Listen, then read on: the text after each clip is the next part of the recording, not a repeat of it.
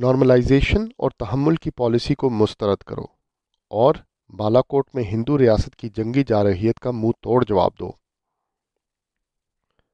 چھبیس فروری دو ہزار انیس کی صبح مودی نے انتخابات جیتنے کی بےتابی میں پاکستان کی زمینی اور فضائی حدود کی خلاف ورزی کا حکم دیا۔ مودی نے یہ ناپاک جسارت امن کی بات کرنے کے ٹھیک تین دن بعد کی اور اس طرح بغل میں چھری اور منہ میں رام رام کی اپنی ہندو فطرت کا اظہار کیا۔ جب جارحیت ایک بار بھی کی جائے تو اسے کسی صورت نظر انداز نہیں کیا جا سکتا، بلکہ وہ اعلان جنگ تصور ہوتی ہے۔ وقت کا تقاضا تو یہ تھا کہ جیسے ہی بھارتی طیارے پاکستان کی فضائی حدود میں داخل ہوئے تھے تو انہیں مار گرایا جاتا، چاہے اس کے لیے بھارتی حدود میں ہی کیوں نہ جانا پڑتا، تاکہ اسی وقت اسے منہ توڑ جواب مل جاتا۔ تحمل اور نارملائزیشن کی پالیسی کی ناکامی کا اور مزید کیا ثبوت دیکھنا باقی رہ گیا ہے۔ وہ ہندو ریاست جو مقبوضہ کشمیر میں مسلمانوں کا خون بے دریغ بہا رہی ہے، اس کے خلاف دفاعی اور کمزور موقف اس کی حوصلہ افزائی کا موجب بنا ہے۔ اور اب اس نے اپنی جارحیت کو مقبوضہ کشمیر سے باہر تک وسعت دے دی ہے۔ جارے کے ساتھ سمجھوتا کرنا۔ امن کو موقع دینے کی بات کرنا اور یہ کہنا کہ جنگ مسئلے کا حل نہیں ہے۔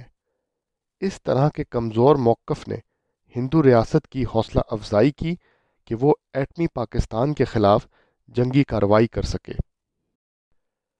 اے پاکستان کے مسلمانوں، ہندو ریاست کے ساتھ نارملائزیشن کی پالیسی کے ٹکڑے ٹکڑے کر دینے کا مطالبہ کرو، کیونکہ تجارت اور تعلقات کو بہتر کرنے کا جواب دشمن نے تیاروں کے حملے اور توپوں کی مسلسل گولہ باری کی صورت میں دیا ہے۔ ہندو ریاست کے ساتھ نارملائزیشن کی پالیسی کو مسترد کرنے کا مطالبہ کرو۔ جس پالیسی کا خالق مودی کا آقا امریکہ ہے اور جس پالیسی کا مقصد پاکستان کو خطے میں بھارت کی بالادستی کو چیلنج کرنے سے روکنا ہے۔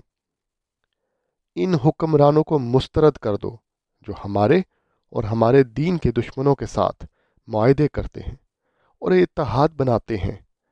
وہ دشمن جو مسلمانوں سے لڑتے ہیں اور دوسروں کو بھی ایسا ہی کرنے کا مشورہ دیتے ہیں۔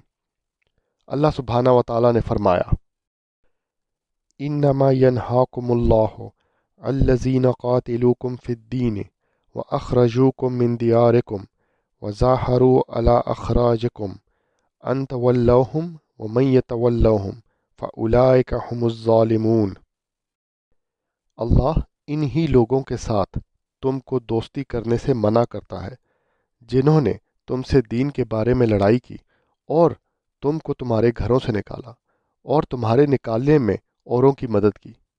تو جو لوگ ایسوں سے دوستی کریں گے، وہی ظالم ہیں۔ نبوت کے طریقے پر خلافت قائم کر کے دشمنوں کے سامنے اپنی کمزوری کو ختم کر دو۔ پھر ہمارے حکمران اور ہماری قیادت کفار اور ان کے سردار امریکہ کی رضا کے لیے نہیں بلکہ صرف اللہ سبحانہ و تعالیٰ کی رضا کے لیے حرکت میں آئیں گے۔ اے افواج پاکستان کے شیروں جب فوری اقدام کی ضرورت ہو تو ملاقاتوں میں وقت ضائع کرنے کا کوئی فائدہ نہیں۔ تو ہم ملک کی پالیسی کو اپنے پیروں ترے کچل دو۔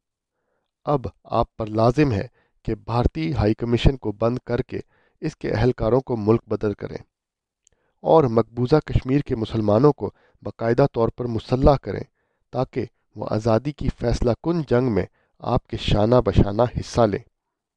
اللہ سبحانہ و تعالیٰ نے فرمایا، وما لكم لا تقاتلون في سبيل الله والمستضعفين من الرجال والنساء والولدان الذين يقولون ربنا أخرجنا من هذه القرية الظالم أهلها وجعل لنا من لدنك وليا وجعل لنا من لدنك نصيرا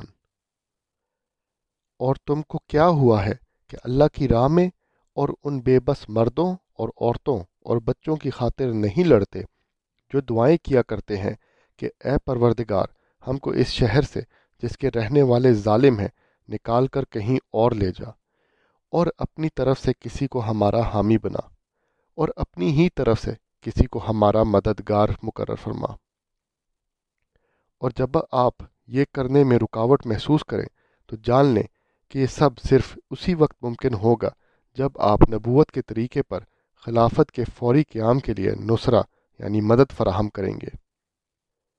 ولایا پاکستان میں حزب التحریر کا میڈیا آفس۔